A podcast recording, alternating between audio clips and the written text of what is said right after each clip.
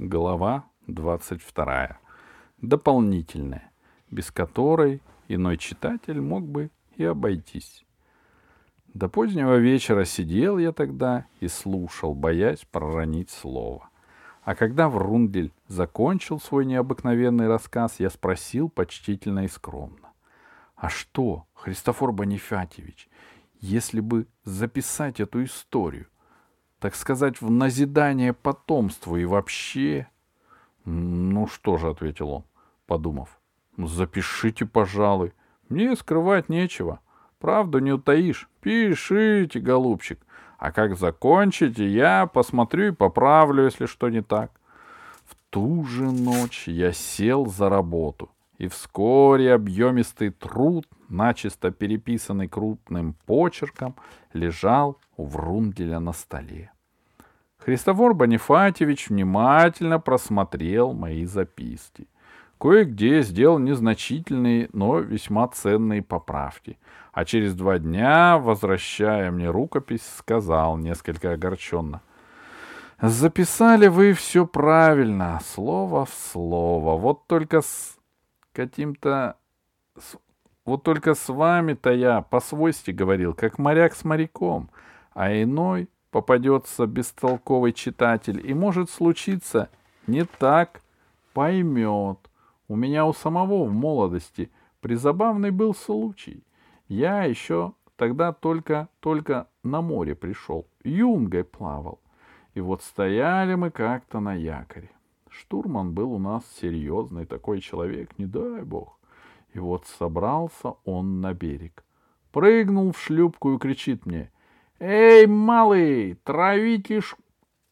Эй, малый, трави кошку да живо. Я услышал и ушам своим не верю. У нас на судне был кот сибирский, пушистый, мордастый и хвост, как у лисы. Такой ласковый да умный, только что не говорил. И вдруг его травить. За что?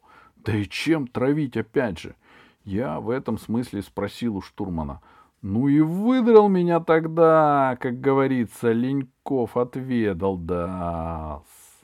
Вот и я боюсь, станут люди читать, напутают в терминологии, и тут такая может получиться двусмысленность, что я перед читателем предстану в неуважительном виде. Так что вы, батенька, потрудитесь.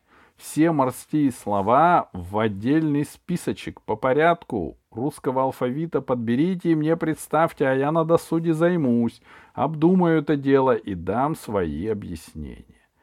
Я не применул выполнить это указание и вскоре представил Врунделю небольшой список, слов в семьдесят. Он просмотрел, Обещал к утру написать объяснение. Потом попросил неделю сроку, потом заявил, что раньше, чем через месяц не справится, а когда год спустя я как-то напомнил об этом злополучном словарите, Христофор Бонифатьевич рассердился не на шутку, обозвал меня мальчишкой и дал понять, что с этим делом торопиться не следует. Так и вышла книжка без словарика. И ничего, читали люди и, кажется, правильно все понимали. Но вот недавно, когда готовилось новое издание «Приключений капитана Врунделя», Христофор Бонифатьевич вызвал меня и торжественно передал свой последний научный труд. Мы тщательно изучили эту интересную работу и, оценив ее по достоинству, решили напечатать полностью.